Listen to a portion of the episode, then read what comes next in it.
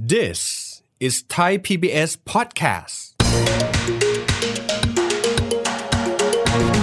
บริการเนี่ยในยุคหลังเนี่ยก็รับระวังจีนเพราะว่าจีนเนี่ยเริ่มมีการแผ่อำนาจไปยังเอเชียอ่าไม่ว่าจะเป็นทางทหารหรือทางเศรษฐกิจอ่าเพราะฉะนั้นเขาต้องมีการระมัดระวังและพยายามที่จะแบบสกัดดาวดาวรุ่ง อันหนึ่งที่ได้จับตาอย่างเช่นในช่วงสงครามการค้าระหว่างจีนกับสหรัฐสิ่งที่เกิดขึ้นก็คือนักลงทุนเนี่ยย้ายกันจากจากจีนเนี่ยก็ย้ายมายังยังอาเซียนเยอะเพราะเกรงว่ามันจะเกิดการขัดแย้งมากขึ้น แล้วมันก็จะทำให้การค้าการส่งออกเนี่ยมันชะงักเงินไป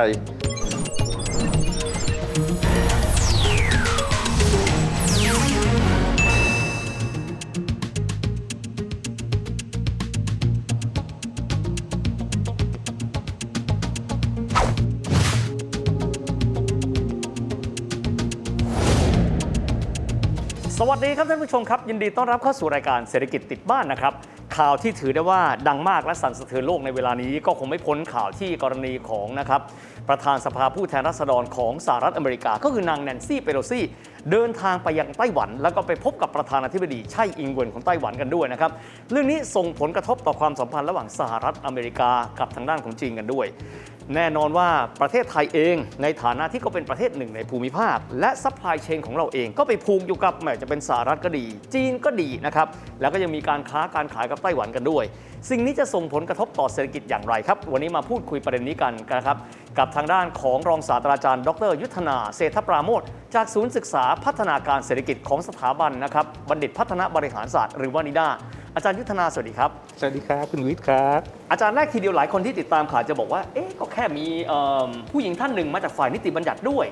ไปที่ไต้หวันทำไมมันถึงกลายเป็นเรื่องเป็นราวที่ใหญ่โต อยากให้อาจารย์วางภาพกรอบตรงนี้ให้เข้าใจง่ายๆนิดนึงครับอาจารย์ โอเคครับ ก็อันนี้หลักๆก็คือปัญหาหลักก็คือเป็นนโยบายทางด้าน ต่างประเทศของสหรัฐที่ขัดแย้งกับกับจีนเนี่ยครับอันแน่นอนเพราะว่าที่เราอาจจะบอกว่าการไปเยือนธรรมดาเนี่ยถ้าเกิดไปเยือนประเทศอื่นอย่างเยือนเยือนไทยเนี่ยก็ไม่มีปัญหาอะไรอือฮึแต่เดี๋ยวก็คือ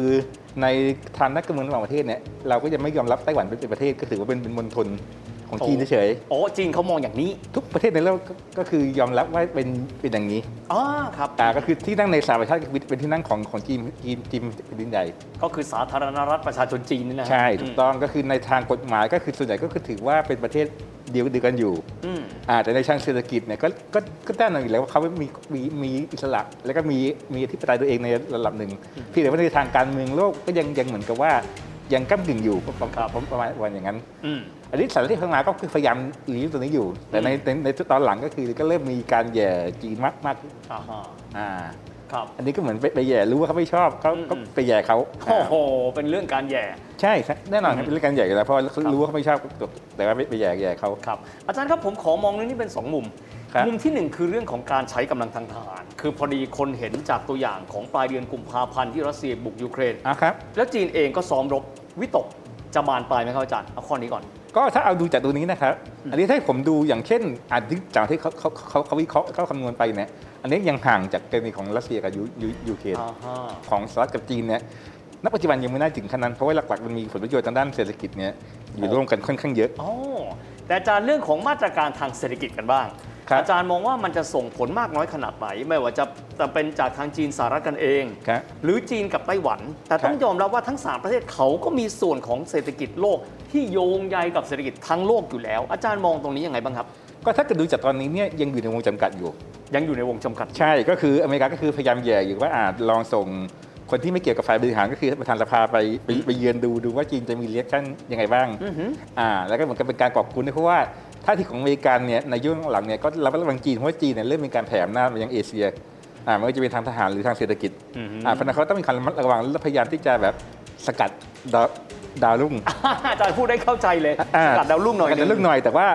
สกัดก็จะมีหลายแนวอย่างอย่างสมัยทรัมป์อะก็คือโจ่งโจ่งแจ้งก็คือใช้การกีดกันการค้าทำสงครามการที่ค้าเขาเรียก trade war นะอาจารย์ trade war เนาะใช่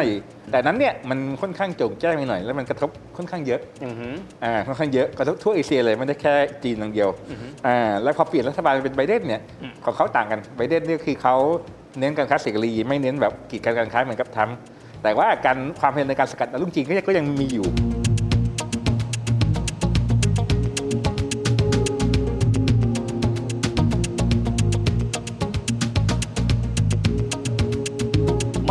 เศรษฐกิจกันบ้างครับอาจารย์เออไต้หวันอาจจะเป็นประเทศที่ไม่ได้มีขนาดใหญ่นะเกาะประชากรประมาณสัก 23 ล้าน5แสนกว่าคนเท่านั้นเอง แต่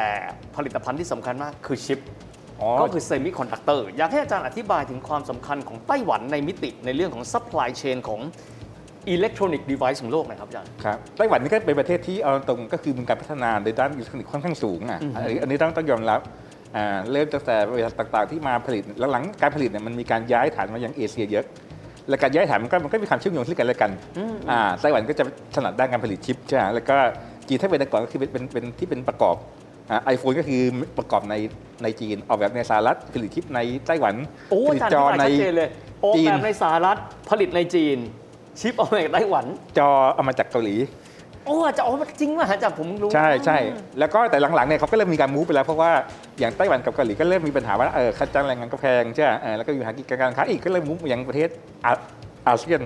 จีนก็เหมือนกันครับเริ่มมีปัญหาว่าเออเขาเขาก็คือค่าจ้างเริ่มแพงแพงขึ้น แล้วก็เริ่มมีความเสี่ยงทางด้านด้านด้านการค้ามีความขัดแย้งทางการค้ากับสหรัฐเนี่ยเริ่มมีการมุกมายังอาเซียนมากขึ้น แต่ว่าทุกส่วนเนี่ยมันมีการเชื่อมโยงซึ่งกันและกันอ่าแล้วอืมไต้หวันที่น่าสนใจอย่างนอกจากชิปก็คือแบตเตอรี่ไฟฟ้าเขาก็เป็นเหมือนกับ เป็นกับประเทศหลักที่มีมีอาการจารย์ทำหมายถึงแบตเตอรี่ที่ใช้ใน EV อย่างนี้ยใช่ใช้ EV ใช่ เรื่องของความขัดแย้งของพวกเขาครับ จะบอกว่าใกล้ก็ใกล้ จะบอกว่าไกลก็ไกลนะครับครับส่งผลกระทบอย่างไรต่อบ้านเราบ้างครับอาจารย์ อ๋อ บ้านเราก็เอาตรงๆเนี่ยถ้าในเชิงการเมืองเนี่ยบ้านเราค่อนข้างแบบเหมือนกับลอยตัวอืมก็คือเหมือนกับอาเซียนในภาพรวมอะเพราะว่าเป็นประเทศเล็กใช่ไหมแล้วก็อยู่ท่ามกลางมหาอำนาจคือทั้งสหรัฐและก็ทั้งจีนแล้วก็มีความสัมพันธ์กับทั้งคู่เหมือนกันอืมเพราะฉะนั้นอาเซียนก็คงใช้การแบบลอยตัวก็คือพยายามให้มีการปฏิบัตินอม อ่าปฏิบัตินอมให้ให้มีการเจรจากันมากกว่าจะจะแบบเอียงไปทางฝั่งใดฝั่งอืมฝั่งฝั่งหนึ่งเพราะฉะนั้นการเมืองเนี่ยกระทบค่อนข้างค่อนข้างจำกัดอืมแต่ทางเศรษฐกิจเนี่ยก็ต้องยอมรับว่าก็หลีกเลี่ยงไม่ได้ที่มันจะมีผลผลสืบเนื่องอ่าผลสืบเนื่องมีอย่างไรได้บ้างอ่าอย่างแรกก็คือเมื่อกี้ที่พูดถึงอุตสาหกรรมชิปใช่ไหมว่าถ้าเกิดมันขัดแย้งรุนแรงมากขึ้นเกิดมีการปิดน่านน้ำปิดปิดน่านฟ้าเนี่ยอืมมันก็อาจจะเกิดการที่ supply chain ของโลกอาจจะแบบหยุดชะงักไปชั่วคราวอืมอ่าอ่าแต่อันนี้ตอนนี้ยังยังไม่ถึงขนาดนั้นนะเขาก็ยัครับแค่ซ้อมรบ เป็นจังหวะจังหวะเฉยยังไม่ถึงขนาดปิดน่านน้ำแบบน่านฟ้าแบบถาวรเป็นอาทิตย์อะไรเงี้ยที่ทำให้เกิด supply chain ขัดแย้งอะแต่ก็เราต้องจับตาดูว่ามันจะมันจะแบบมันจะจบแค่นี้หรือว่ามันจะยืดเยื้อแต่ถ้าผมคิดว่าไม่น่าจะยืดเยื้อแต่ถ้าเกิดยืดเยื้อมันก็จะมีปัญหาด้าน supply chain นั้นอันเนี้ยแต่ supply chain อันเนี้ยถ้าเกิดมีถึงมีปัญหาเนี่ยก็จะจำกัด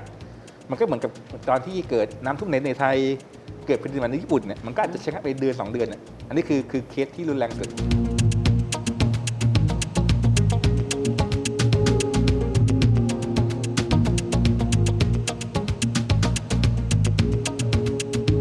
จารย์ผมขอถามศักยภาพของไต้หวันในฐานะที่เป็นผู้ผลิตชิปและ semiconductor ครับที่ใหญ่ที่สุดในโลกกันหน่อยนะครับครับ ว่าเขามีความสำคัญต่อ supply chain ของโลกอย่างไร และมีใครสามารถที่จะมาทดแทนเขา หรือมาท้าทายเขา เช่นไปหลายคนก็ถามนะ แล้วบ้านเรามีศักยภาพในการผลิตหรือไม่และอย่างไรครับอาจารย์ คือในเทคโนโลยีเราไม่มีศักยภาพอยู่อยู่เรื่องแล้เทวคโนโลยีเราไม่มีศักยภาพอยู่แล้ว ใช่แต่ในของการตั้งโรงงานเนี่ยเรามีศักยภาพค่อนข้างเยอะมากเพราะว่าอย่างที่พูดถึงก่อนหน้านี้ เวลาโรงงานเนี่ยมันก็ย้ายไปตั้งในประเทศอื่นๆค่อนข้างเยอะ อันหนึงที่น่าจับตาก็คืออย่างเช่นในช่วงสงครามการค้าระหว่างจีนกับสหรัฐในช่วงช่วงช่วงสมัยทรัมป์เนี่ยสิ่งที่เกิดขึ้นก็คือนักลงทุนเนี่ยย้ายกันจากจากจีนเนี่ยทั้งตะวันตกที่ลงทุนในในในจีน หรือลงทุนจีนเองเนี่ยก็ย้ายมายังยังอาเซียนเยอะอืมใช่ เพราะเกรงว่ามันจะเกิดการขัดแย้งมากขึ้น แล้วมันก็จะทำให้การค้าการส่งออกเนี่ยมันชะงักเงินไปอืมก็เขาพยายาม move มายังประเทศที่เหมือนกับว่าอยู่ไกลจากความขัดแย้งหน่อยก็คืออาเซียนเนี่ยเป็นทางที่ดีเลย อืมเดี๋ยวช่วงนั้นเนี่ยปัญหาก็คือเขาไม่มาไทยอืมเขามาเวียดนามเขามาอินโดนีเซียเขามาฟิลิปปินส์อืมอืมอ่าเขาก็มองว่าไทยก็มีความเสี่ยงเหมือนกันว่าตอนช่วงนั้นเนี่ยเราก็มีความเสี่ยงว่าการเมืองเราจะเป็นยังไงอืมใช่ไหมฮะของไทยเนี่ยมีปัญหาในการหาแรงงานเพราะว่าเราประชากรเราเราโตช้า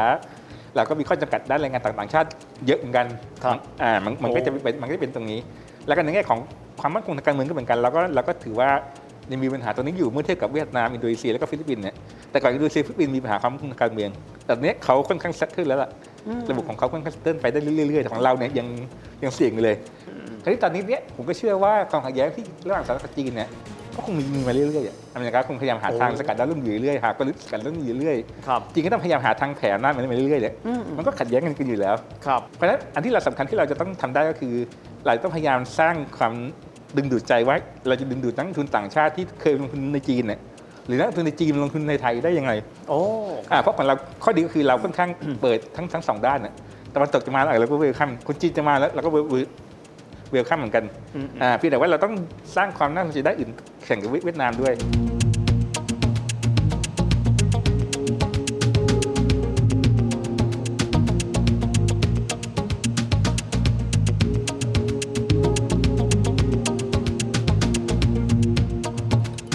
จจุบันโลกใบนี้เขาบอกว่ายิ่งกระจายฐานการผลิตออกไป ยิ่งดี เพราะไม่รู้ว่าจะเกิดเหตุการณ์ภูมิรัฐศาสตร์ที่ไหนและเมื่อไหร่อ่าใช่นะครับบ้านเรากันเองครับ ผมขอมองย้อนไปนิดนึงว่าจีนเองมีการแบนสินค้านำเข้าของไต้หวันเนี่ย 2,000 รายการจาก 3,200 รายการ บางฝ่ายก็มองว่าน่าจะเป็นโอกาสของไทย ในการที่ในอนาคตอาจจะไม่ว่าจะเป็น mid range หรือว่าระยะไกลก็ดี สามารถดึงดูดต่างชาติได้ อาจารย์มองอะไรเป็นจุดแข็งของอุตสาหกรรมไทยในการดึงดูดชาวบ้านเขามาลงทุน เพื่อกระจายความเสี่ยงจากเรื่อง supply chain บ้างครับ ก็อันอันที่ค่อนข้างดีที่อื่นเราบอกก็คือ infrastructure ของเราเนี่ยโครงสร้างพื้นฐานใช่แล้วนะโครงสร้างเราไม่ว่าจะเป็นไอ้ตรงของถนนนะใช่ป่ะรถไฟของเราเราอาจจะไม่เด็ดก็ยังดีกว่าอินโดแล้วก็ฟิลิปปินส์อยู่อยู่อ๋อครับท่าเรือต่างๆเหมือนกัน ใช่ อันเนี้ยคือส่วนที่ค่อนข้างดึงดึงดูดครับแล้วก็รวมถึงสภาพแวดล้อมล้อมในการใช้ชีวิตอยู่ของเราก็ค่อนข้างดีกว่าอ๋อครับเวียดนามอินโดแล้วก็ฟิลิปปินส์อันที่สามก็คือการแก้ปัญหาการขาดแคลนแรงงาน โอ้เพราะบ้านเราสูงอายุเริ่มต้นเยอะใช่ไหมอาใช่จารย์ก็คืออาจจะต้องดูว่าเรามีทางยังไงที่เราจะจะจะเพิ่มจำนวนประชากรไม่ว่าจะมาจากการเพิ่มอัตราการเกิด หรือว่ามีการที่จะดึงดูดคนต่างชาติเข้ามาอย่างเงี้ยอ่าที่ผ่านมาแล้วแล้วแล้วบ้านเราก็ยังแบบค่อนข้างจำกัดอยู่อย่างที่เราเราใช้แรงงานพม่าแรงงานอ่าต่างของเพื่อนบ้านเนี่ยข้อจำกัดคือเขาก็ไม่ได้สิทธิ์อยู่ถาวรอะอืมทีนี้ประเด็นคือมันก็เสี่ยงว่าเขาอาจจะมาชั่วคราวแล้วเขาอาจจะกลับไปตอนนี้ยังดีแต่ที่เขาก็มีความวุ่นวายเขาคงยังไม่กลับไปอยู่ แต่ว่าในการที่เขาสงบเนี่ยมันก็เป็นความเสี่ยงของบ้านเราครับอันนี้ก็เป็นประเด็นสำคัญเหมือนกันครับ โอ้โห อาจารย์เข้าใจได้ท้ายที่สุดนี้ครับอาจารย์ถ้ามอง sector กันบ้างนะครับอย่างไต้หวันนี่อิเล็กทรอนิกส์เขาเก่งมากนะครับบ้านเราน่าจะมีอุตสาหกรรมอะไรที่ 1 เราแข็งแกร่งอยู่แล้ว หรือ 2 เรากำลังจะแข็งแกร่งเพื่อดึงดูดเม็ดเงินการลงทุน FDI จากต่างประเทศบ้างครับอาจารย์ใช่ถ้าเกิดจะเอาดึงดูดนะที่ผ่านมาเนี่ยบ้านเราที่แข็งแกร่งก็คือรถยนต์อ่ารถยนต์อะแต่ปัญหาคือรถยนต์ของเราเนี่ยพึ่งพากลของญี่ปุ่นอืมอืมซึ่งเป็นเทคโนโลยีเดิมที่เก่า สันดาปภายในใช่ครับ ใช่ก็คืออย่างมากก็ไฮไฮบริดอ่าอันนี้เป็นเป็นเป็นที่ญี่ปุ่นชำนาญประเด็นก็คือตอนนี้มันเริ่ม move ไปแล้วครับ จากไอ้ตรงของสันขดาอปงภายในเป็นไฟฟ้าไฟฟ้าไฟฟ้าก็คือตอนนี้ญี่ปุ่นก็คือเราก็มีอยู่สองอย่างหนึ่งก็คือรอความหวังว่าญี่ปุ่นจะสามารถที่จะ develop ขึ้นมาแข่งกับอเมริกาหรือจีนได้ หรือสองเราต้องดึงเจ้าใหม่มาครับอย่างเช่นจีนหรืออเมริกา โอ้อันเนี้ยผมคิดว่าเป็นเป็นประเด็นสำคัญเลยเพราะว่าเรามีซัพพลายเออร์ของรถยนต์ที่ค่อนข้างดีครับอ่าค่อนข้างดี แต่ว่าปัญหาคือเราต้องปรับตัวจากจากรถยนต์ระบบเก่ารถยนต์ระบบไฟฟ้าให้ให้ให้ได้ ซึ่งก็ต้องพึ่งผู้ที่มีเทคโนโลยีปัจจุบันก็คือจีนและอเมริกาครับอ่าอันนี้คือตัวตัวตัวตัวสำคัญเลยถ้าถามถ้าถามผมนะครับแล้วก็ที่เป็นเกี่ยวกับอ่าอุตสาหกรรมไอทีเนี่ยของเราก็ประเด็นก็คือเราต้องมีอุตสาหกรรมไอทีทั่วโลกเนี่ย มันต้องพยายามดึงดึงผู้เชี่ยวชาญที่เก่งมาจากทุกทุกทุกทุกทุกที่อืมในโลกครับของเราก็อาจจะมี target ได้ว่าเราจะสร้างเมืองไหนที่เหมือนกับจะดึงพวกที่มี talent พวกเนี้ยเข้ามาอยู่แล้วก็พัฒนาอุตสาหกรรมพวกนี้ได้ อันนี้ก็ถือว่าเป็น challenge โอ้นี่สำคัญน่าสนใจไม่ใช่แค่ตัวทุนนะครับ แต่ว่าการดึงดูดทรัพยากรบุคคลที่เก่ง เข้ามาโดยที่ไม่ได้มีขีดจำกัดเยอะสำคัญเช่นเดียวกันใช่ครับวันนี้เป็น 15 นาทีที่ผมว่าเราได้เห็นภาพนะครับเรื่องที่คุยยาวๆ ให้ย่อให้เห็นภายในเวลา 15 นาทีด้วย วันนี้ขอบคุณอาจารย์ยุทธนามากนะครับ ขอบคุณมากครับอาจารย์ครับคุณวิทย์ครับ และนั่นเป็นภาพรวมของรายการของเราในวันนี้นะครับ อย่างที่เห็นนะครับว่าตอนนี้เรื่องของ supply chain หรือโซ่อุปทานโลกเกี่ยวข้องกันทั้งหมดเลย ดังนั้นความขัดแย้งในจุดหนึ่งอาจจะส่งผลกระทบต่ออีกจุดหนึ่ง และบ้านเราในฐานะที่เป็นส่วนหนึ่งระบบนิเวศโลก เราก็ได้รับผลกระทบเช่นเดียวกัน วันนี้ของเวลารายการก็หมดลงแล้วนะครับเราพบกันใหม่โอกาสหน้าสำหรับวันนี้ สวัสดีครับ